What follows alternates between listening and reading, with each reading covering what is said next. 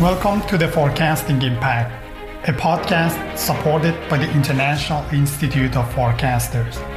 This show brings you the most inspiring people to discuss a wide range of subjects on forecasting science and practice in business, society, economy, and education.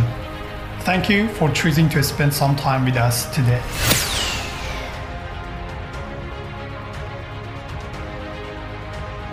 Hi, everybody. Welcome back to Forecasting Impact. I'm Mahdi, and I'm so excited uh, to announce that we have a special co host and a special guest for today.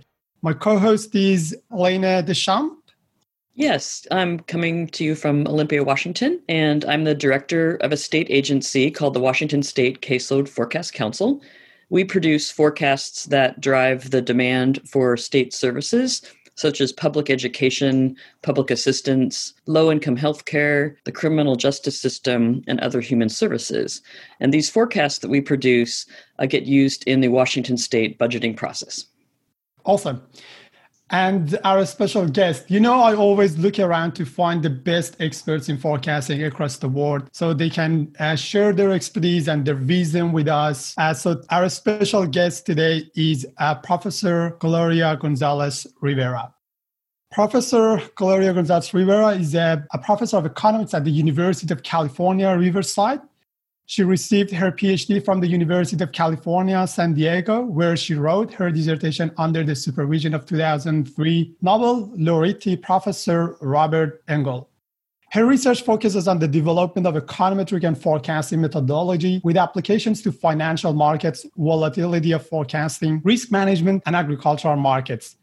She has also been a consultant for the hedge fund industry and the government sponsored enterprises in topics such as mortgage securitization, subordinated debt, and risk management. She is a former president of the International Institute of Forecasters and associate editor of the International Journal of Forecasting. She has also written a textbook, Forecasting for Economics and Business. Thank you so much, Gloria, for coming to our podcast today. Great to be here with you too. It's our pleasure. So there's a lot that we want to go through. So I'm going to take off our conversation. Um, I'm sure our audiences want to know your story. Uh, you have accomplished a lot of great things in your career. I would like to know uh, how did you start uh, your career? Maybe you can go back to early days, your educations, and all the way up until now. Yeah, sure.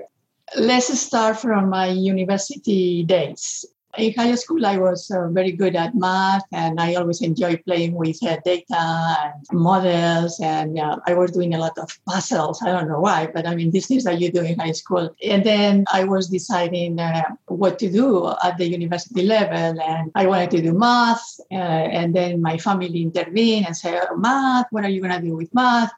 Go towards a more practical major. I said, well, it has to be something with math. So I end up in economics because um, I'm coming from Spain, and in Spain, you choose your major from day one. It's not that you go to a general education and then two years after uh, you are in college, you, you decide what to do. So I have to enter directly into economics. And I really enjoy it because economics was the best of two worlds eh, in the sense that it provides a very formal, rigorous approach to understanding human behavior, but at the same time, you have human behavior stories. So you combine uh, narratives together with uh, models and data. So for me, it was a, a, great time. And at the very end, the last two years of the college career, you have to specialize in a subfield. And I was looking around, and people were saying the most difficult field in economics is economic theory. And I say, okay, well, uh, let's do economic theory because if I do the most difficult field, then I would do the easiest anytime I want, right? So I went into economic theory and and I loved it. And again, because it was a very logical process, the models were so consistent, so beautiful. But of course, I was not wondering, is this reality? For me, they were models, right? So I was maximizing utility, maximizing profits, or I was understanding about Keynesian economics. But uh, being young, uh, I think I was missing a little bit of connection with the real world. And the paradox of my life is that during this college career, uh, my exposure to econometrics was minimal. uh, partly because we didn't have all this computer technology at the time. I'm talking about late 70s, beginning of the 80s. So we don't have all this computer revolution. So my exposure to econometrics was really very minimal. I think uh, we used a textbook, uh, Johnston, uh, from uh, University of Michigan. It was the textbook, and it was all about uh, theory and deriving estimators and looking at the consistency and the asymptotic normality. So, but all at the very theoretical. With this background, I finished my college career, and the question was, what what do I do with this? And I explored several uh, doctoral programs in Madrid, uh, in the Universidad Complutense and Universidad Autónoma de Madrid. And they were not really developed programs. They, they were in existence, but there was no full structure of a PhD program. And I was so lucky that I had a mentor who had spent several years in the United States, uh, Professor Juan Herrera. And then he really told me, hey, why don't you apply for a Fulbright scholarship and try to look into the American universities? And that's what I did. I didn't think much about it. Uh, I said, it sounds good to me. And then uh, the question is, where, where am I going? And I said, well, if you want to do uh, economic theory, because that was my specialty, try to look into California. And I was looking at several universities. And I ended up at the University of California, San Diego. I was all ready to do economic theory.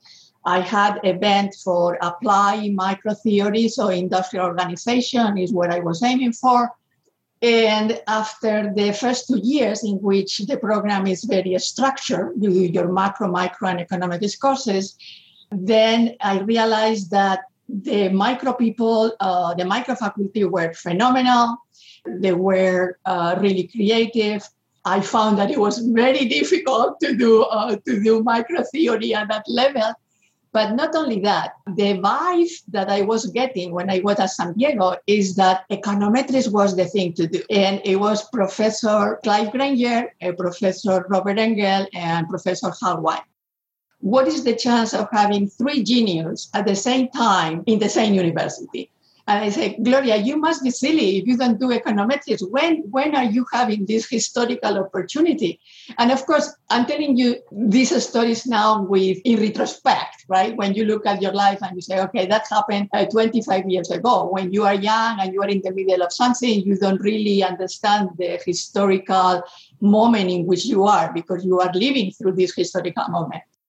And then, of course, uh, in hindsight, I think I was really fortunate that I ended up in that place with a different goal, but I was flexible enough to maneuver and said, no, no, uh, the thing to do here in San Diego is econometrics. I was even more fortunate because when I decided to do econometrics, I said, I have to ask, what do I like? I like time series. So then within time series, what do you like? Say, well, I think I like to play with the data. And I move from a very structure, logical structures of models in economic theory to the dirty world of uh, data and models that, that you, you need to adjust to the reality of what you are trying to model. So it was a real shift in the way of thinking from the economic theory to econometrics and in particular to time series. That is what I wanted to do. And that has been the trajectory since the time that I decided to do economics to the end uh, in which I graduated with a thesis in uh, time series under the supervision of uh, Professor Robert Engle. At that time, neither Granger nor Engle were Nobel laureates. So when the, the prize came in 2003, I said, can't you be more lucky? I mean, I mean yes. uh, uh, so so intellectually, it was a very rewarding experience and serendipity. Uh, so all of us have these random shocks in our lives, and you have to do the best you can with the things that come to you without knowing where are you going, basically. So it was just wonderful to hear about the time you got to work with Clive Granger and Robert Engle. And it made me think back to something that's so important for us as forecasters is the International Symposium on Forecasting, as well as the International Institute on Forecasters, which I'm sure we'll spend some time talking about today and your important role in, as a leader. Um, but back in 2006, I was at the ISF conference and uh, Robert Engle was there. And oh, I was wonderful. thinking back to how important the ISF has been to our forecasting community. And I'm just curious if you have any thoughts about maybe some of your favorite ISFs or like what that conference means to you and to the forecasting community. Well, personally, for me, the ISF was the beginning of my relationship with ISF and IIF. So, my first uh, meeting was in Santander. Uh, I don't recall exactly the year, but uh, Santander had uh, two meetings. So, in the very first one, I remember that I sent three papers. The organizer at that time was Antonio Garcia Ferrer, who was also president of IIF. I said, well, we understand that you are doing many things, but uh, we are getting uh, one paper per, per presenter. And it was only one paper. And from that meeting on, I've been a regular attendee of ISF. And then, of course, I, I got involved with uh, the journal and, and, the institute. And for me personally, uh, it has been a great experience. And I'm really committed to the mission of the institute. And I think now, after so many years, uh, I have the obligation uh, to bring uh, new generations to the Institute and to the ISF because it was such a plus in my professional career. So if it has been for me, I imagine that it has been for many people. And what we are doing in the Institute, I mean, we really, really want to foster a climate of inclusion for the young crowd. For those of you who are finishing up a PhD and you think that forecasting is something that you want to do, we want to offer as many resources as we can. And we want you to be a member of the Institute because it's, it's something that is going to help your professional career and is going to help you to grow academically or intellectually in the field of forecasting. Uh, we have in IAF um, forecasters is really inspiring for us. As a female leader in International Institute of Forecasters, uh, we want to get a bit of your insights on women in forecasting. We had the International Women Day last week, and uh, we want to get your insights on that. How uh, has it been involved during the last decade or so? And uh, what do you see in the future in that? Well, uh, anytime that we talk about women and certain profession, this is a kind of a loaded question, right? Because I would like to reach a time in which uh, there is no women or men. I mean, there are just professionals in forecasting. So, so the fact that we are talking about women in forecasting is because we are recognizing that probably there is a problem, and the problem is always numbers. So then, uh, why we are not more? I think we should be more women in forecasting than we are uh, now. But then we have to understand the uh, the pipes. I mean, what brings women into forecasting. You, before you are in forecasting, you are making career choices all along, right? So, I, as I was explaining in my own personal development, you are making choices that just by the nature of the choice, every time that you make a choice becomes narrow and narrow and narrower. So, so how do you end up in forecasting? So the very first question that we have to ask ourselves is what is the climate that we create for women and men uh, when they are at the college level choosing what kind of career you want to have.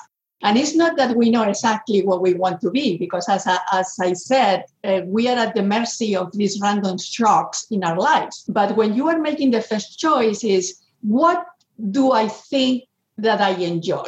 So then you have to put yourself in Am I a person who likes uh, to read numbers or to write narratives? So then, looking at the pipes, the pipes are either a college career in statistics or data science or economics, econometrics or applied math. So for me, this is the beginning. If we don't have numbers, then it's very difficult to have numbers at the end when the choice is forecasting, right? That is much narrower. So the question is, how do we bring women to these fields that, at least in United States, and I don't think that is the same in the world, but uh, at least in United States, the number of women in these technical fields is very small. So if the beginning you have a small proportion of women choosing to do math or statistics or some kind of engineering then of course you are going to have many less women at the very end, right? Because the initial conditions are so poor. So what I want to say is that for the women that they are now in forecasting, I think we have a tremendous responsibility uh, to look at the beginning of our careers and to say, how do we create incentives for women to jump into this type of college specialties?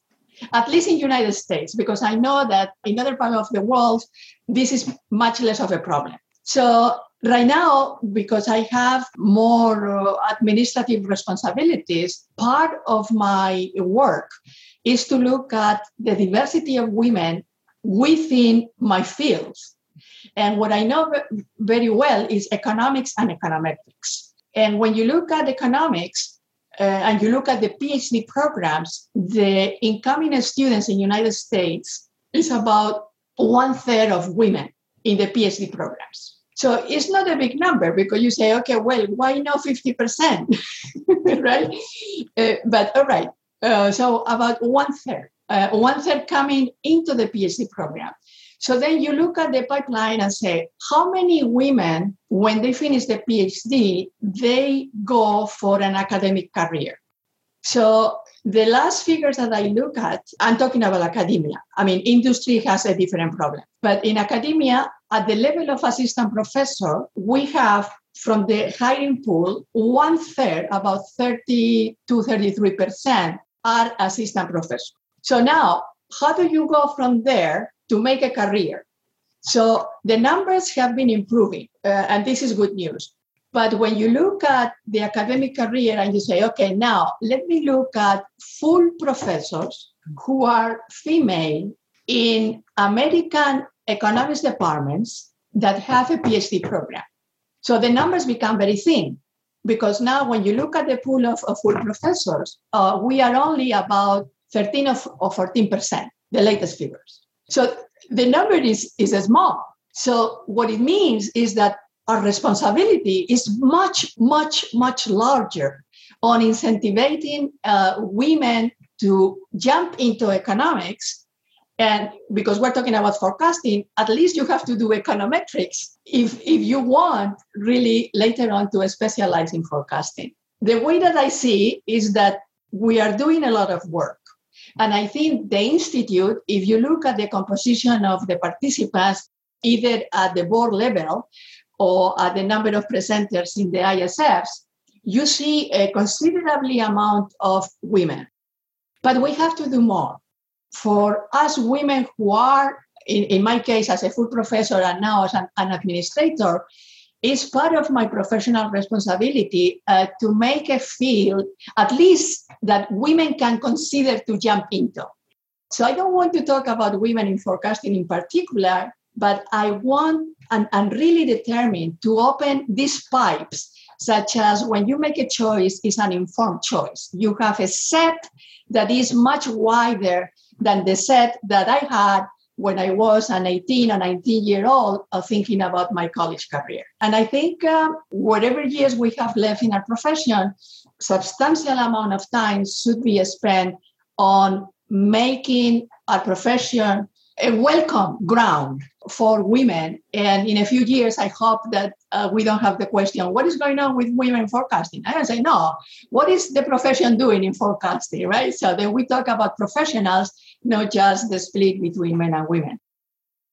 Gloria, your words are so inspiring. And when I think back to my childhood, I was scared to death of mathematics. I wanted to be a piano teacher. And somehow here I am I'm a forecaster and I've been doing forecasting for 25 years.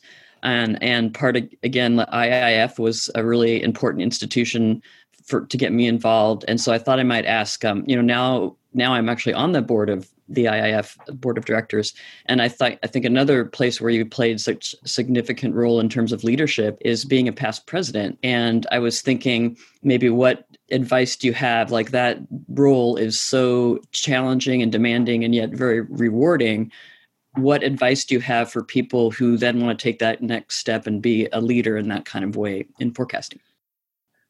Well, my advice all along has been to say yes to everything that comes your way because you always have time to say no later on, right? So then uh, uh my approach is that when a, an opportunity presents to you, I ask myself two questions. And one question is, what can I learn in this new opportunity? and what I can contribute. So then it's beneficial to me because I'm learning, but I'm also committed to bring a benefit to the community that I engage with. And that was my attitude when the opportunity came. So I was again very fortunate to be in a board uh, when I was director, in which there were several women at that time. And the directors were very receptive to diversify the board. So it was not only diversification across countries and across disciplines, but also across gender. Uh, we need different voices. And then the former two presidents, uh, Mohsen Hamoudia and Antonio Garcia Ferrer, they were real advocates for this, this type of diversity. So when the opportunity was presented to me, and I said, why not? I mean, uh, I said, am I running into any risk? I said, no, I mean, this is, this is a safe proposition. And within a group of directors who really want diversification at the board level, right?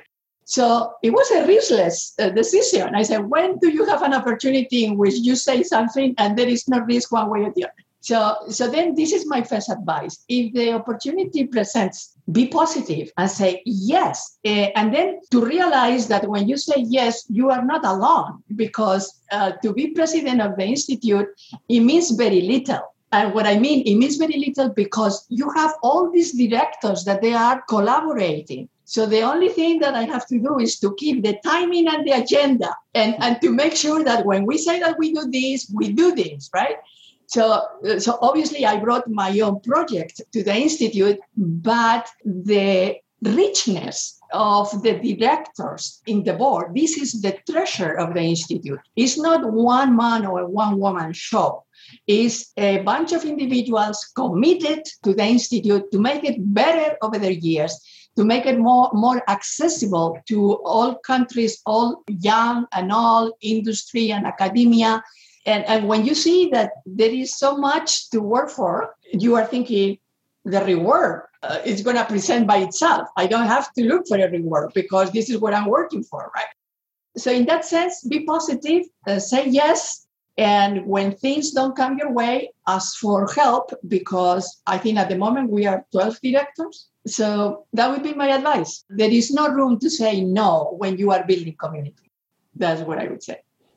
Yeah, I love that answer. Say yes to the opportunities. And if you want to change your mind, you can change your mind later on. But later on, exactly. That's how you you got the chance to work under the supervision of a Nobel laureate. So you, so you said yes to the opportunity and you work under uh, his supervision.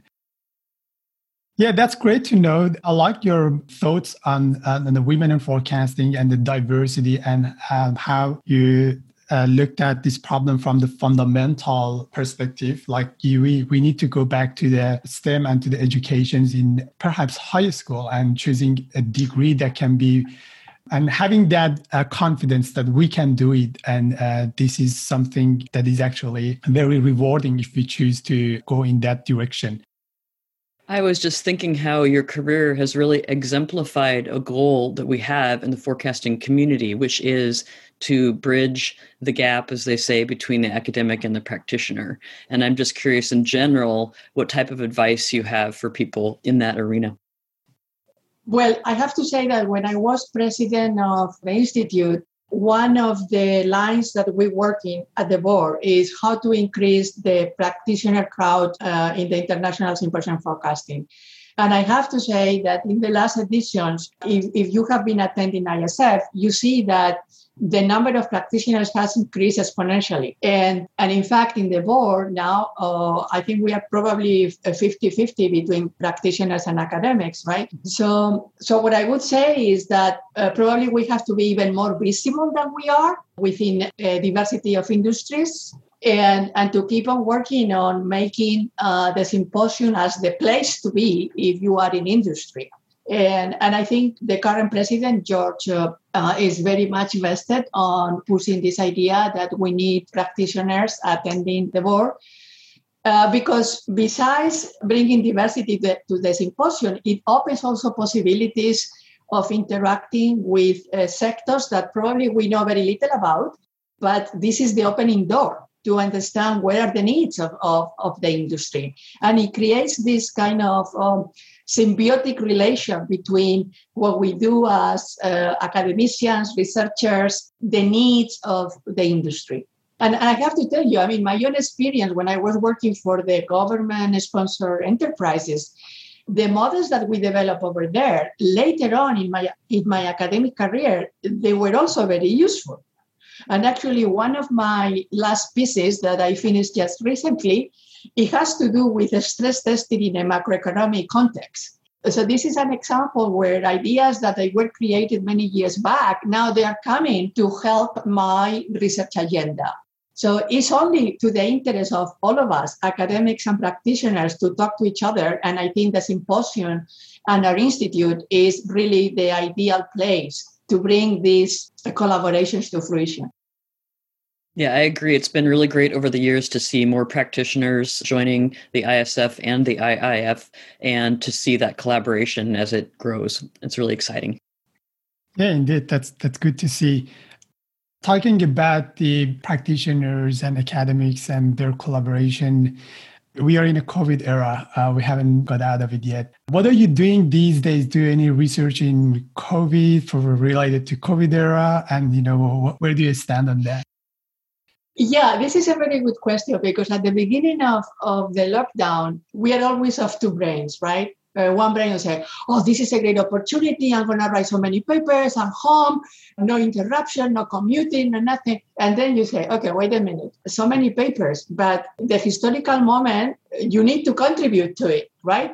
So it's COVID. So then what can we do for COVID? I mean, certainly the epidemiologists were doing all these predictions eh, and then the economists jumped into it. And I said, well, how can I contribute uh, with my expertise to make uh, COVID relevant to my research? Or just the opposite, my research relevant to COVID. I would, that's what I would say. And this last piece that I just mentioned is precisely a response to how policymakers can prepare for these rare events and when we talk about rare events or extreme events, are events with a small probability of occurrence, but when they happen, they can bring catastrophic losses.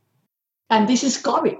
Uh, there was a probability that now in retrospect it was not that small because we had already people saying we may have a pandemic so are we prepared for it but we were not listening right so the covid event is one of these rare events that because of lack of forecasting, we are really uh, facing these losses, right?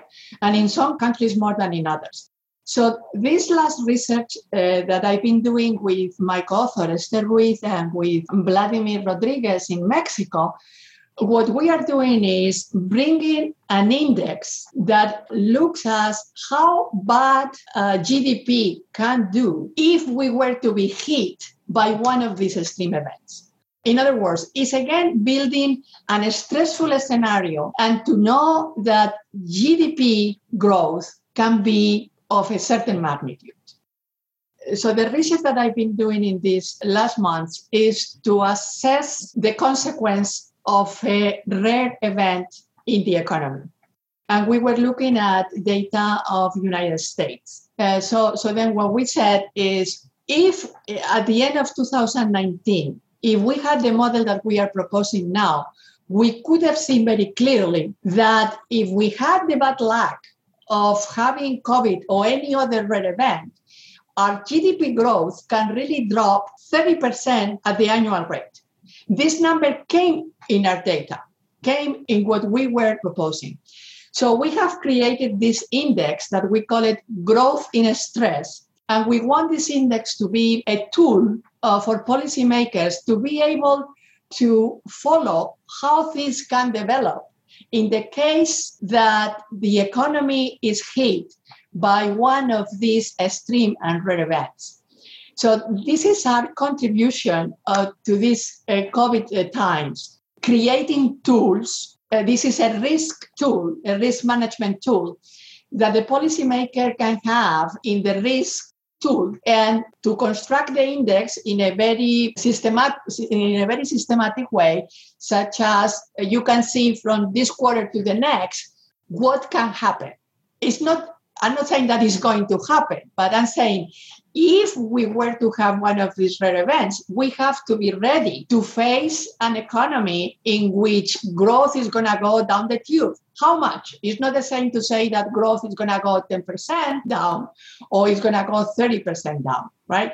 So, this is our uh, contribution in these times. I hope that the tool is uh, successful and and is well accepted. And you know, now we enter into the dynamics of is it going to be published? Where is it going to go? So we are very happy with uh, the results. uh, we finished uh, and it's already sent out. We will present it in in several venues this coming summer, and we will see. But this is our contribution to the COVID times.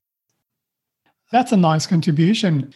You know, rare events happen but what makes them really difficult to predict and also to predict their consequences is lack of data and lack of information. And I think having such a tool in our toolbox is very important and that can help for uh, better risk management and for, for better uh, decision making. So I think that's a nice contribution. So I want to move our conversation to another contribution that you have had, and that's about your book, Forecasting for Economics and Business. Can you tell us a little bit about your book and, and the process and what's it about? Yeah, the book came as filling a, a need. Uh, in the United States, the students in economics, they have very little exposure to time series. I mean, they have exposure to econometrics. It's mainly cross-sectional econometrics, what we do. And then I propose to my faculty here that we can bring uh, forecasting to the undergrad. That we don't, they don't have to wait to do a master's or a PhD in order to know about forecasting. And um, I, I proposed a course. The course was approved, and then the typical thing: uh, how do I do this? I say I have my own way. So I was really uh, writing notes for the students, the way that I explain time series. So the beginning is always time series for me. And then from time series, I jump to the uses of time series, that is forecasting. And little by little, uh, one year after the other, the, the notes were piling up. And I said, well, I think I have to put all this pile of notes in a more a formal, structured way. And then the textbook uh, came up. And uh, it's the textbook that I use uh, in econ. Uh, it has been quite successful among economics departments and I got a, a, lot of feedback for instructors. And what I've been told is that what they like the most is the third part of the book. I said, but in order to reach the third part of the book, you have to go through the first and through the second. So, so, so the third part of the book is really the treatment of, of volatility and uh, risk measures at the very undergraduate level because these topics uh, they come once you go into postgraduates right? So that's i think i feel uh, proud that an undergrad in economics can finish his or her degree uh, and say oh i know how to model second moments. I know what, what you mean when you say risk or i know what you mean when you say a density forecast so, so you don't have to wait until you are more advanced in your knowledge. Uh, these are ideas that they should be part of your daily life, basically, uh, uh, if you are an economist. So why not to bring it at the undergraduate level? And I think this is what my book uh, accomplished. That beyond uh, models and, and techniques, uh, uh, then you bring concepts that people think, oh, this is too high for undergrads. And my, my view was, no, this is not too high for undergrad if you want to bring the topic within the context that an undergrad can grasp. And in that sense, uh, I think the book has accomplished uh, what I wanted to accomplish how did you manage all these things together? I'm, wondering, writing a book, being a president in IF, and doing your research, all the consult. How do you manage your time? You have probably your, you know, your kids and family, and yeah. Uh, well, uh, my son is already uh, grown up and already uh, a researcher. So, uh, well, I have to say that I want to bring here my woman part uh, to this conversation, but yeah, sure. uh, I have to say that I had a great husband. Uh, I, I want to say it. He's no longer with us, so I miss him terribly. But uh, he was also an academician, and in my house, there was no division of labor. Everybody was doing everything my son, my husband, and myself. So understanding what you want to do, understanding that you are not having a job, that you have a career, that a career is not a sprint, it's a marathon, and that you have to pause uh, yourself, and that you have every so often to evaluate what is important to you, and that hopefully you have a long life, then it's a matter of prioritizing, right? So at some moments, in particular for women, family becomes more important because we have a biological clock and because we don't want to sacrifice anything just for the fact that you want to have a career in academia and you are a woman. Uh, so, so then it's a matter of of having great, again, great help. And I don't want to call it help. Uh, I want to say having a great companion that is understanding what you are doing and that there will be times in which your career is more important than his and vice versa and to be able to understand that we want to enjoy our child and that our child has to have some priority because once they grow they don't come back for a long time so so then we have to take advantage of that time so what i want to say is that it's not a matter of how much you do. It's a matter of to say, I want to use the best that I have for the best of the people that I have around me. And sometimes is your family, most of the time, but sometimes it's your students. Graduate students take a big chunk of your time. Sometimes it's your fellows, your colleagues, Sometimes it's the communities, the professional communities that you belong to. And here is the institute and the symposium and all of the board. And and then things start falling in place. So it's not that you sit down and you say, I want to accomplish so much, so many things by the time that I'm 40, 50, 60.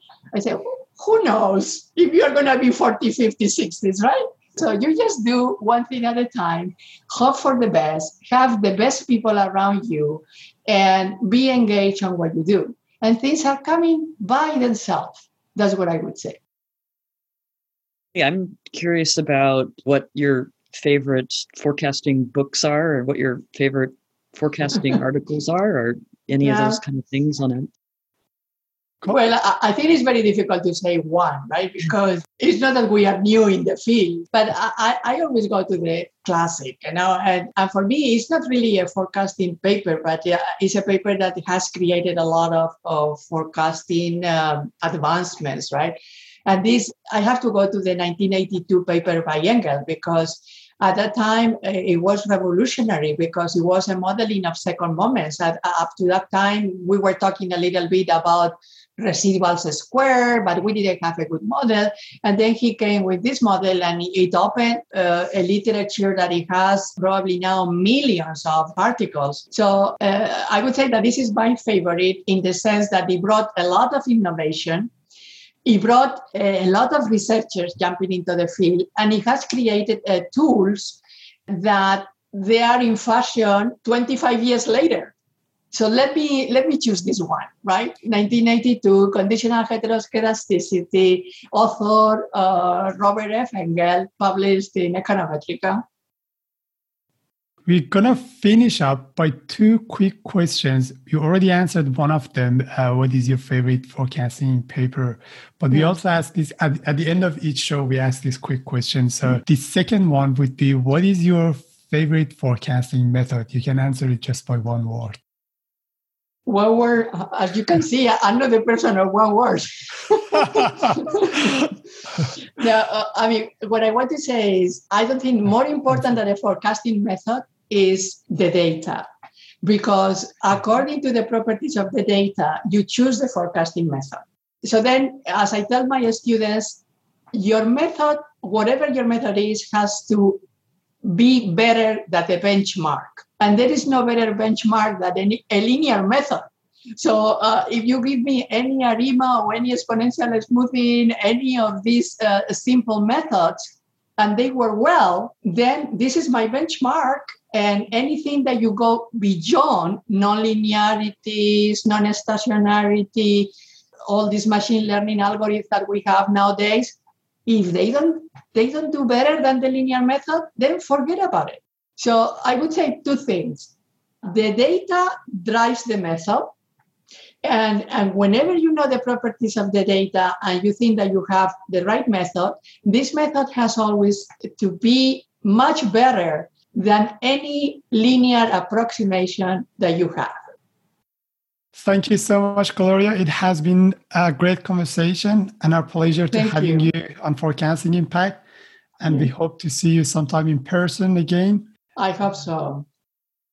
Uh, where can people find more about you? Your website on, on, on University of California? Yeah, the, that was a website. It has an email. I mean, any any questions, I respond to all my emails, and uh, I'm always open for any kind of questions, um, advices, suggestions, projects. Yeah. And Thank you so uh, much. have you have you back on uh, on Forecasting Impact one day again? Yeah, very nice meeting you, Mahdi, uh, and see you again, Elaine. And it has been great fun uh, talking to you both. Thank you so much. Thank you for taking your time and listening to Forecasting Impact. If you like this show, please subscribe to our podcast and leave a review. You can follow us on Twitter and LinkedIn at Forecasting Impact. Ask your questions and share your thoughts with us. We appreciate you and we look forward to seeing you at our next episode.